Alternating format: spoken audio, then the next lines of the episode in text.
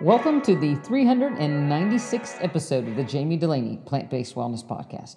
My name is Jamie Delaney, and I'm your host. I'm a plant based cardiologist and endurance athlete living in Southwest Florida. Welcome, and thanks for listening. Hot and human training in Florida.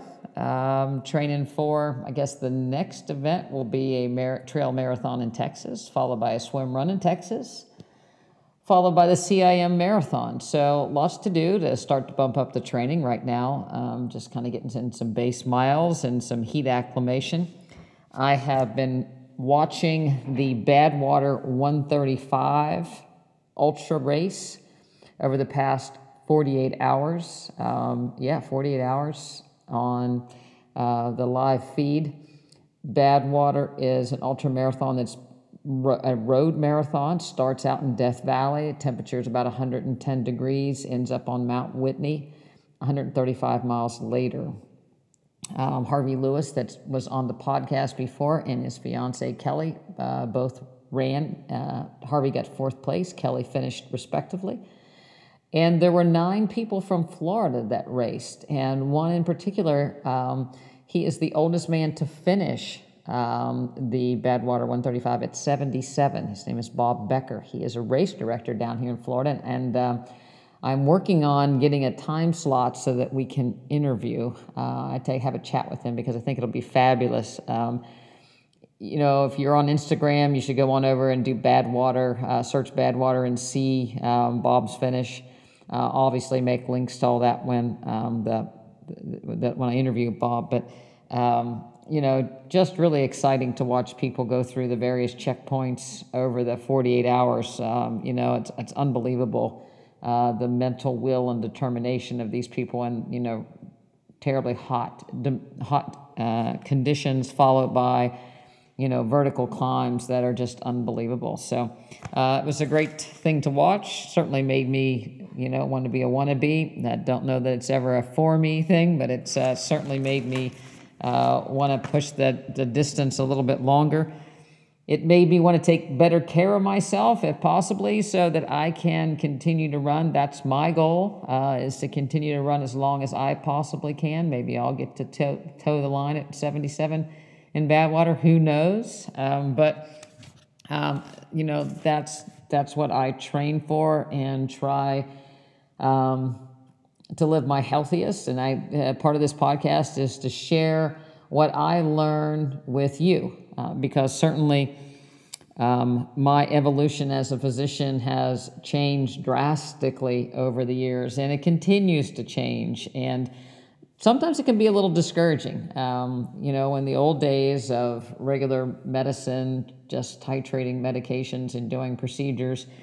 Um, pretty much same thing happened. You know, there was a finite number of choices, finite number of thinking.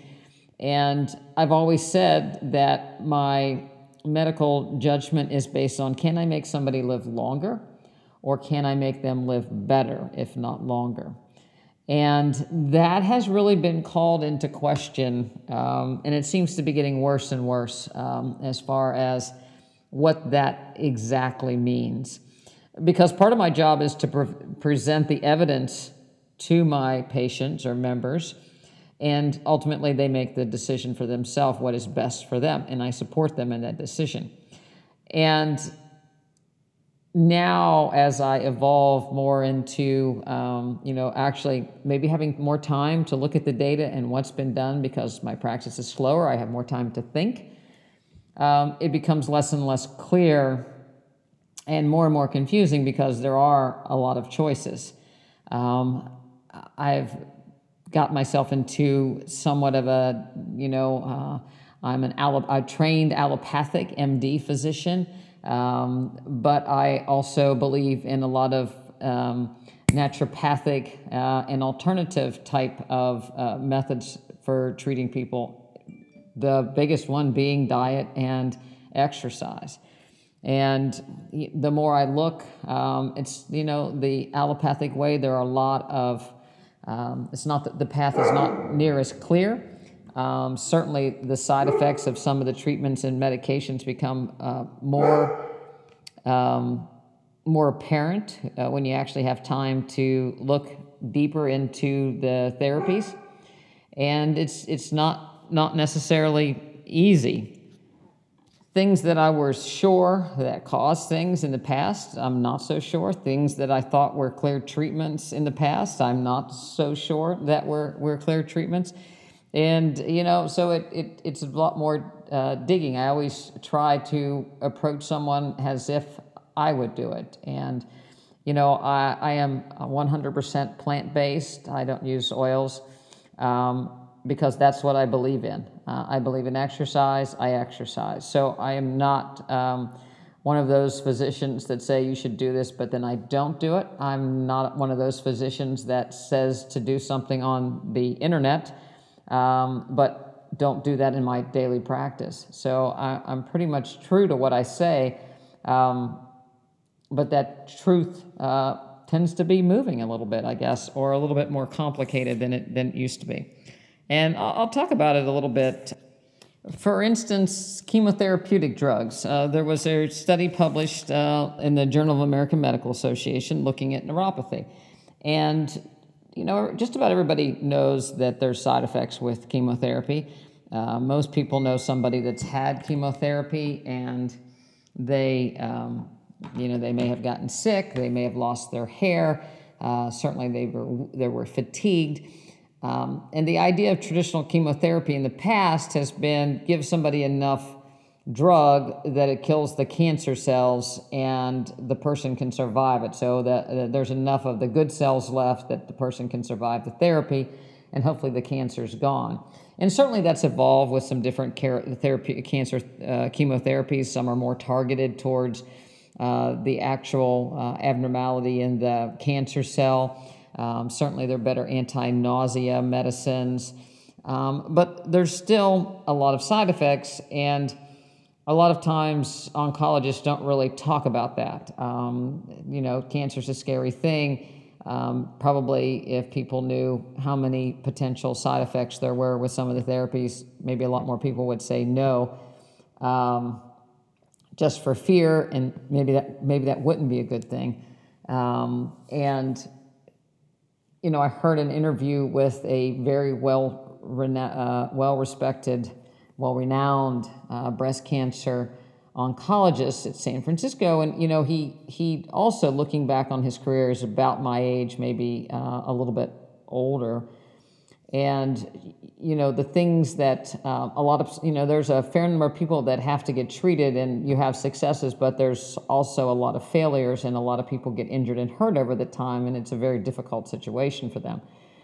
Um, so if you you know if you just talked about the negative things uh, certainly life would be a lot harder. But anyway in this study in the american medical association they looked at about 4,000 patients in a meta review. So they, they looked at a bunch of studies uh, and they looked at neuropathies. And uh, when I say neuropathies, it's um, typically like any neuropathy, typically involves the hands and the feet.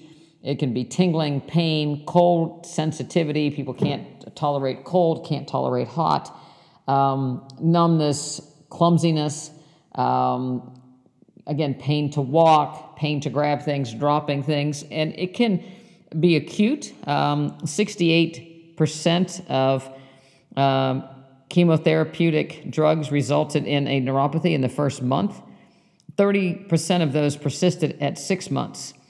And they could affect people uh, daily activities such as dressing, you know, buttoning button shirts, uh, tying shoes, cooking, walking.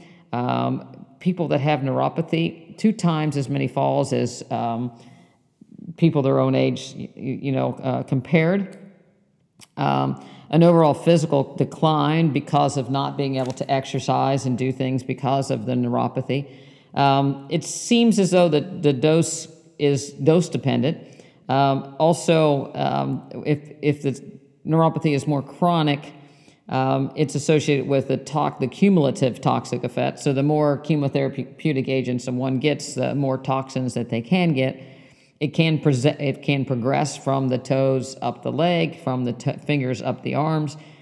Um, it's more associated with some of the medications, the taxanes, paclitaxel, the platinums, um, some alkaloids, vincristine, uh, vincristine, um, some of the proteasome inhibitors. Um, and these are chemotherapies that are used to treat breast cancer, colon cancer, lung cancer, lymphomas, melanomas, and ovarian cancer. So it's not isolated to rare cancers by any stretch of the imagination. So a fair amount of people have this happen to them, and there's not really an effective treatment. It can be lifelong. Um, and so it is more of dealing with the disability after the fact than it is on, uh, there's no real effective treatment to make the discomfort go away.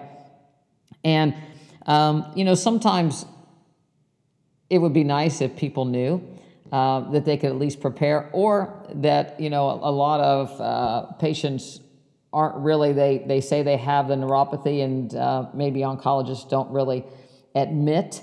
Uh, that it was the chemotherapeutic drug, so maybe it was the cancer or the treatment there. But you know, it's it's this is a well-known fact as far as this neuropathy, and I think you know, uh, obviously, uh, the paper concludes that we need to screen more and help people to, you know, uh, afterwards deal with the disability. But I also think that up front, um, people need to know uh, that this is a potential side effect that could occur and how might um, the physician um, that gave the drug help them through that. And, and that's not always the case. Um, it's not always the case in other specialties as well. Um, a lot of people get joint replacement. Florida is the capital joint replacements um, of the world, probably. Uh, we have more older people that need joint replacements, not runners.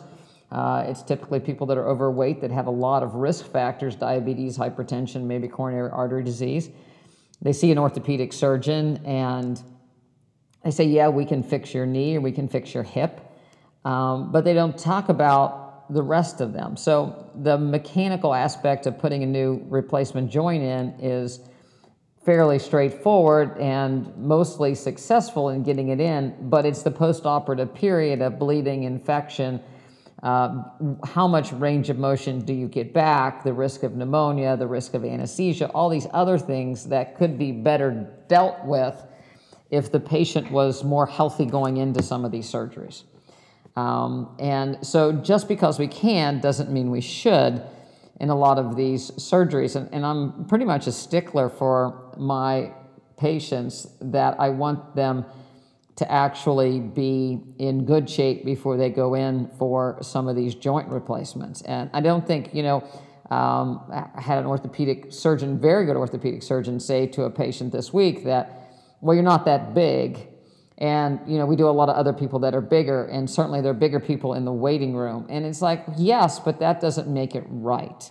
And that doesn't make it optimal. And, you know, so if we're going to do treatments to people that have adverse consequences or risk associated with them with, we need to deal with them and, and maximize the patient's um, you know how well they're doing beforehand you know perhaps you know if people were um, you know, if people that had cancer were healthier before they start the chemotherapy from other ways, could that, you know, would that change the neuropathy or is it just the toxins of the drug?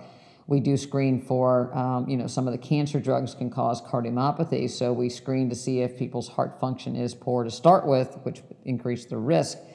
Um, but, you know, it becomes, well, we have to do these therapies because this is what we have. And, you know, I heard this, this again, this physician speak that it's very difficult for a doctor, whether it be an oncologist or a orthopedic surgeon or a cardiologist, to say, we're not going to do anything, we're just going to watch this. Uh, because as physicians, we're taught to do something. Um, and it's a lot easier when people are sick. So if somebody's having a heart attack, it's not hard for, at all for me to um, do a heart catheterization. If they're having a very slow heart rate, it's not hard for me at all to suggest we do a pacemaker because there are things we have to do because the person is going to do worse if we don't do it. But when someone doesn't have any symptoms or they feel well, then that really complicates the decision tree because back to my original line of discussion, if they already feel better, can I make them feel better? live longer with the therapy? Will they come out, will they survive the other end? Will they survive and be better, or will they just survive? Have I decreased their life expectancy by doing something? And I think a lot of those things we don't know. Um, and that's the discussion I would like to see both sides of the allopathic, the naturopathic, you know, go. And I, I don't know that it, that ever will. Um, um, you know, I've had some discussions of, of late. Um, if a um, if somebody doesn't undergo a, a, a um, what I would say would be the treatment, the accepted treatment, uh, and things don't go as well as they do for when it goes well in the accepted treatment. Um, you know, was it a failure, or you know, was that is was the person going to have a, a, a, an adverse response anyway? So it's it's never as easy as um, this is what you have, this is what you do. Um, there's always a backside to everything, and I would encourage you to discuss that with your physician uh, if you have an upcoming treatment. Uh, I would just I would encourage you to look at the literature um, and ask questions uh, because if a physician can't take time to answer those questions, then you're probably not in the right location. And if a physician doesn't have time to maximize your health before a procedure, then you're probably not in the right place. So, you're listening to this plant based wellness podcast, and most of you probably are plant based or certainly thinking about becoming plant based. And you know, just to kind of go over that really quick, um, plant-based versus vegan. Um, you know, there are Beyond Beef burgers. There are all kinds of prepackaged foods out there that are vegan. Um, they don't harm any animals. Uh, they're made to taste like the animal counterparts. You know, chicken fingers, fingered uh, fish sticks. Like I said, Beyond burgers, all kinds of things. They typically have the same fat, salt, maybe even more salt, oil content that their animal product counterpart has. Um, it might even be worse because a lot of the oils are processed oils that um, are high in omega 6s, which are very inflammatory.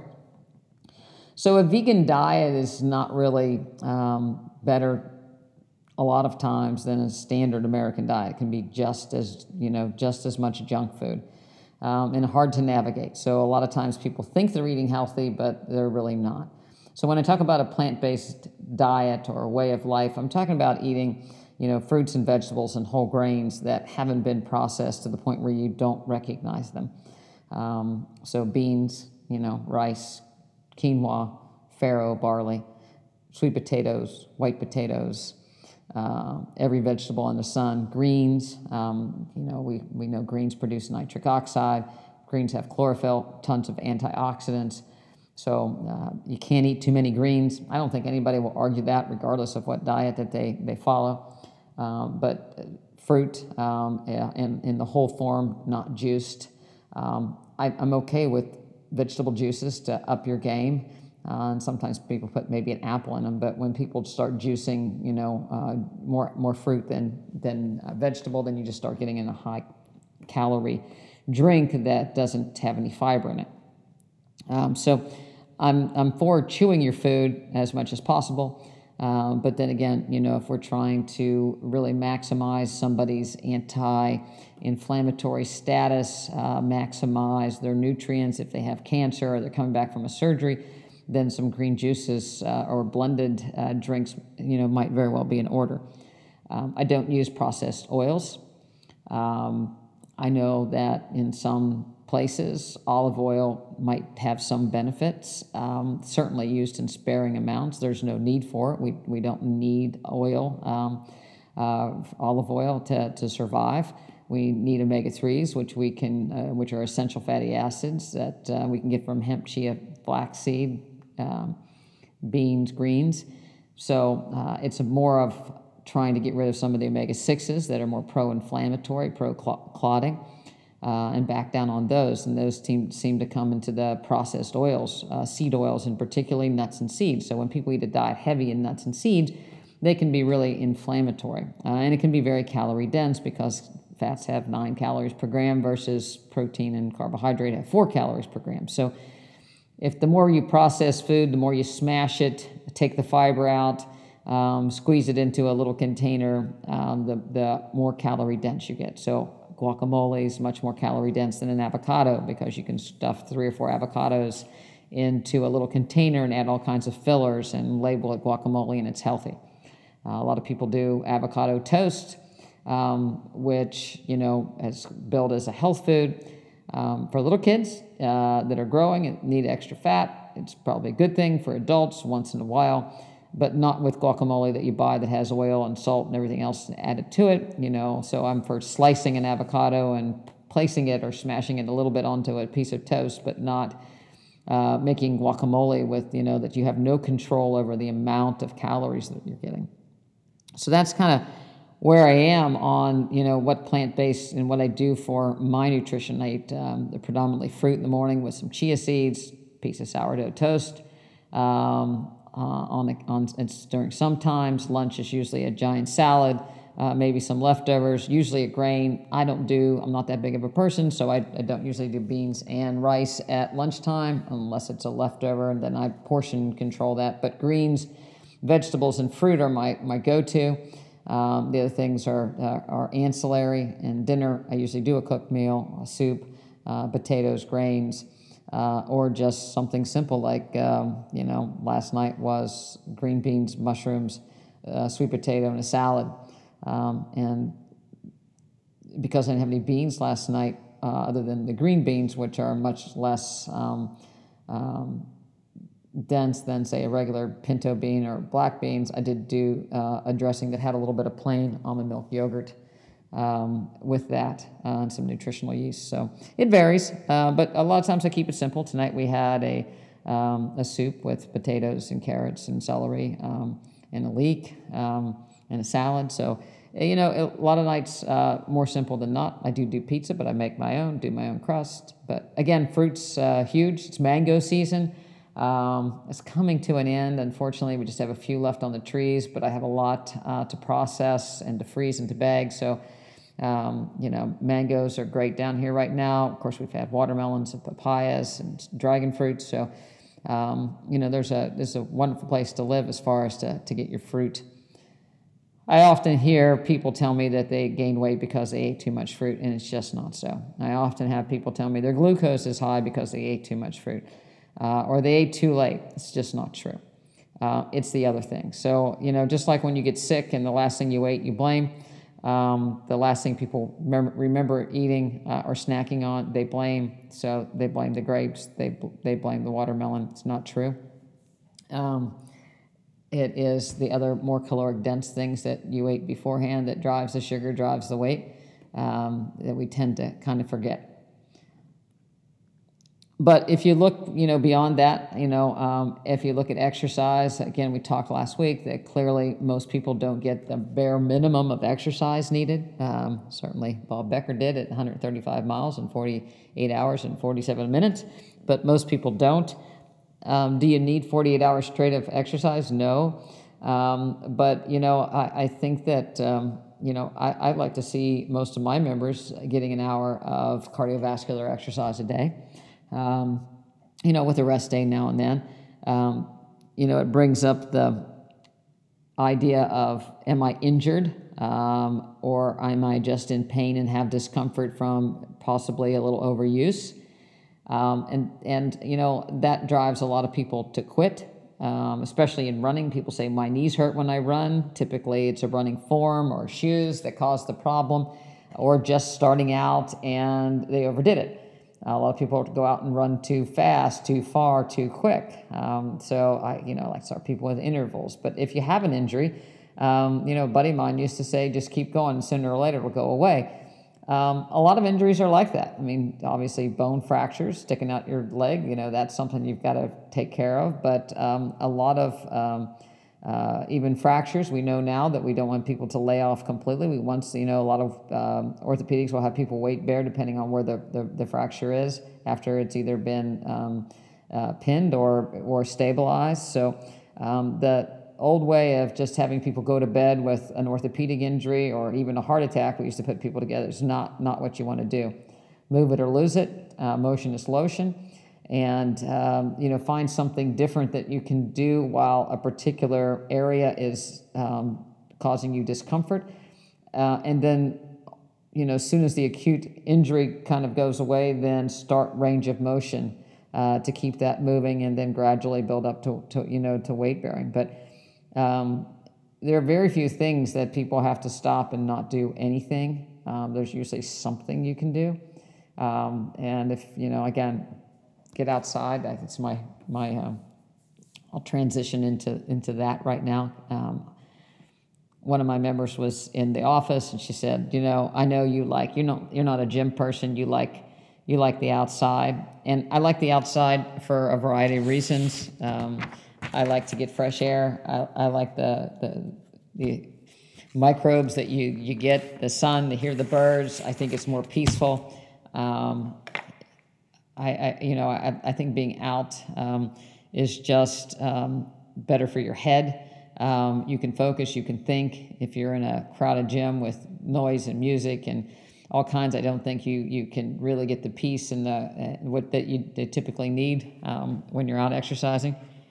But a lot of people are worried about sun, and um,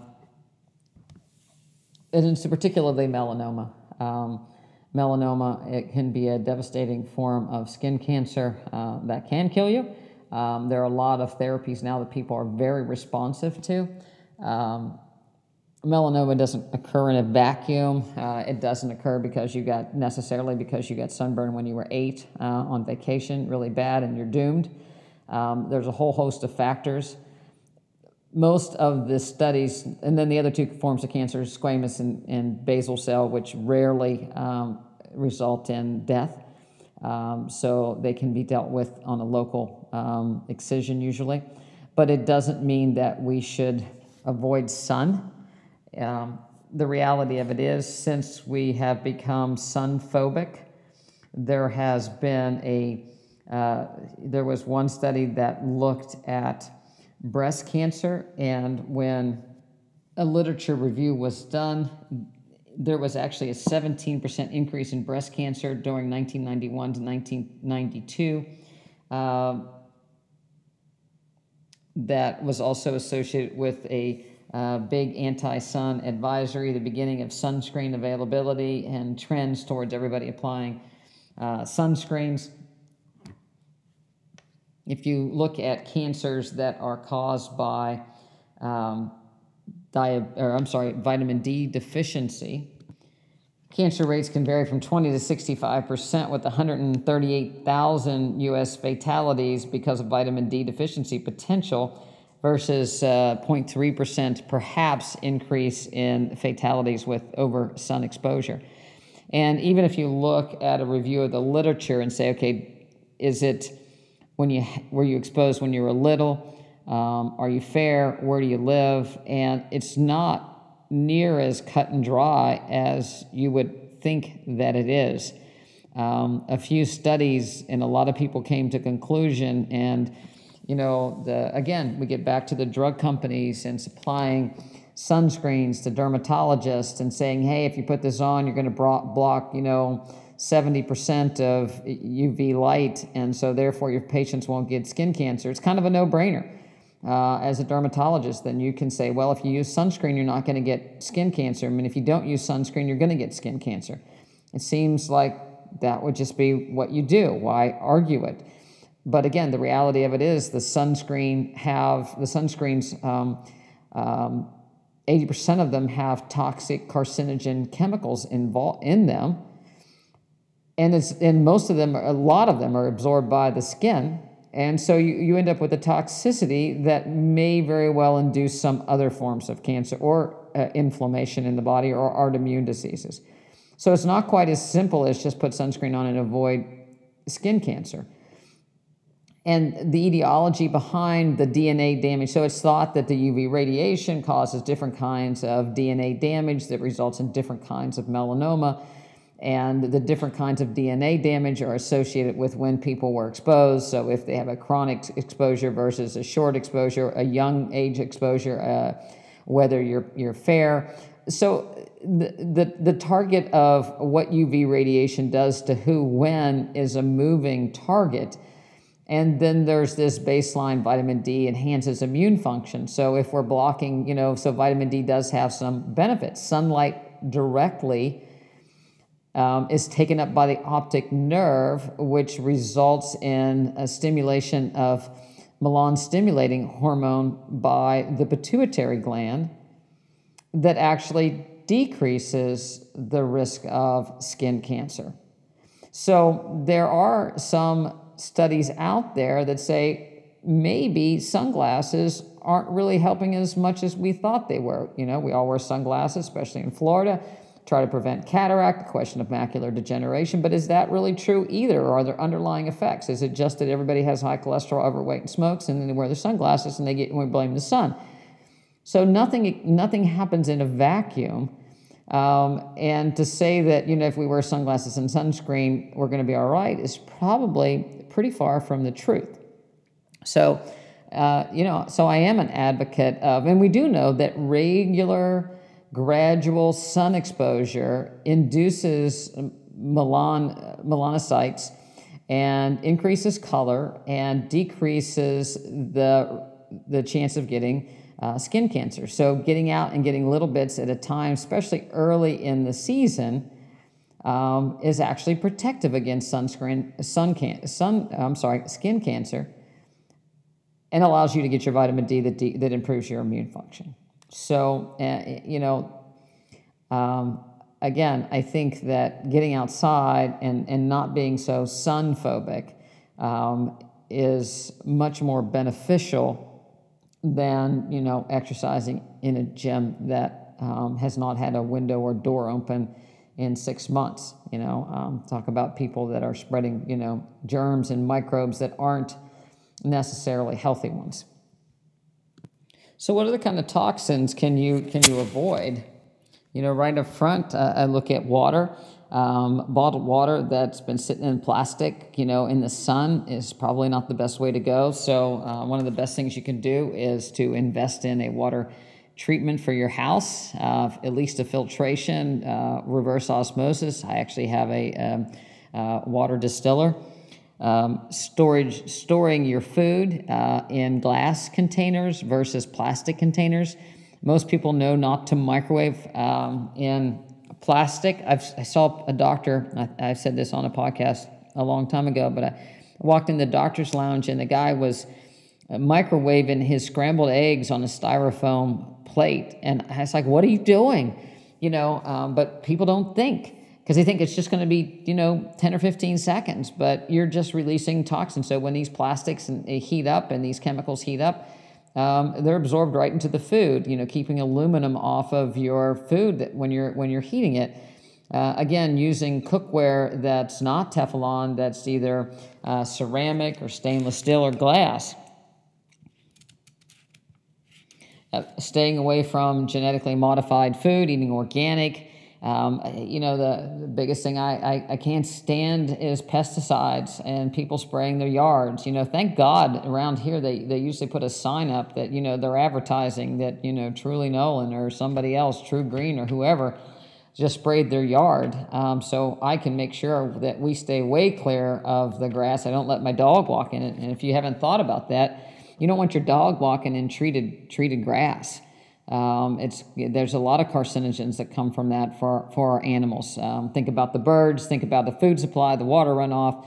Um, so pull weeds, use vinegar, something non-toxic. I use um, uh, I don't use any DEET as far as um, insect spray. I use a natural um, essential oil, peppermint type thing. Wondercide. I'm not sponsored by them but Wondercide is a good product uh, for my dogs and myself. So I spray it smells good. Peppermint oil, neem oil for plants as opposed to um, you know chemical pesticides and herbicides. So you know we can think about ourselves, but we also need to think about the environment.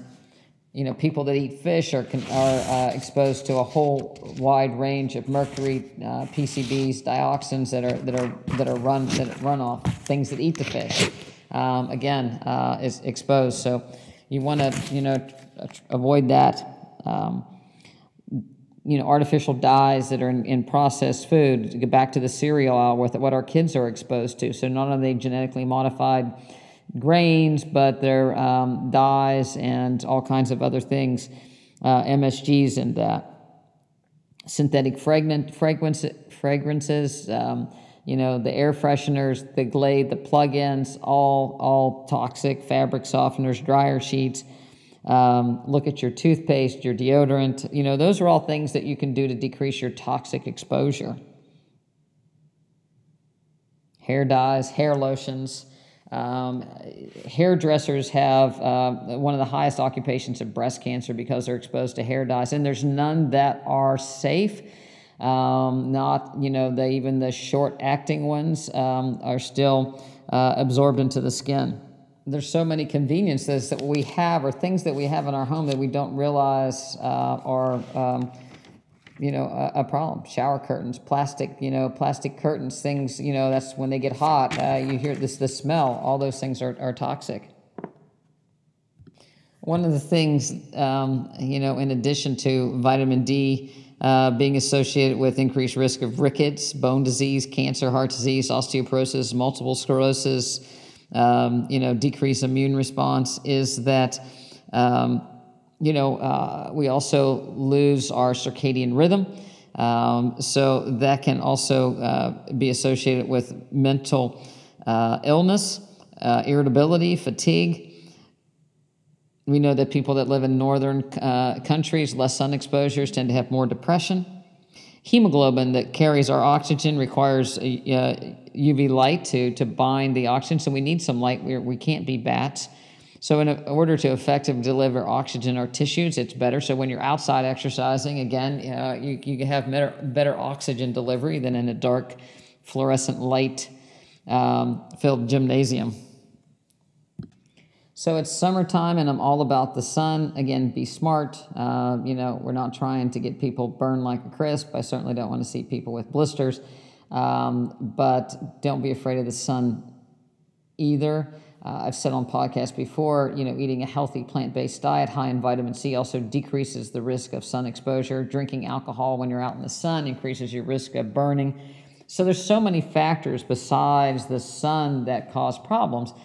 Um, for us to blame something, uh, you know, that is potentially so healthy is is not not so good. So with that, um, I'm going to close down for the evening and. I encourage you to uh, eat a wide variety of seasonal fruits and vegetables, organic. Get out and move your body.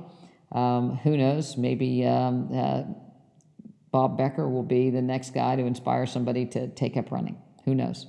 Hope to have him on the podcast soon. Have a good evening. Thank you as always for listening. If you want to email me, jami at drdulaney.com, J A M I at drdulaney.com. Um, you can go visit our website at drdulaney.com, D O C T O R D U L A N E Y uh, dot com. We have a newsletter that goes out every month uh, with uh, um, some health topics as well as recipes, so you can go over there and sign up.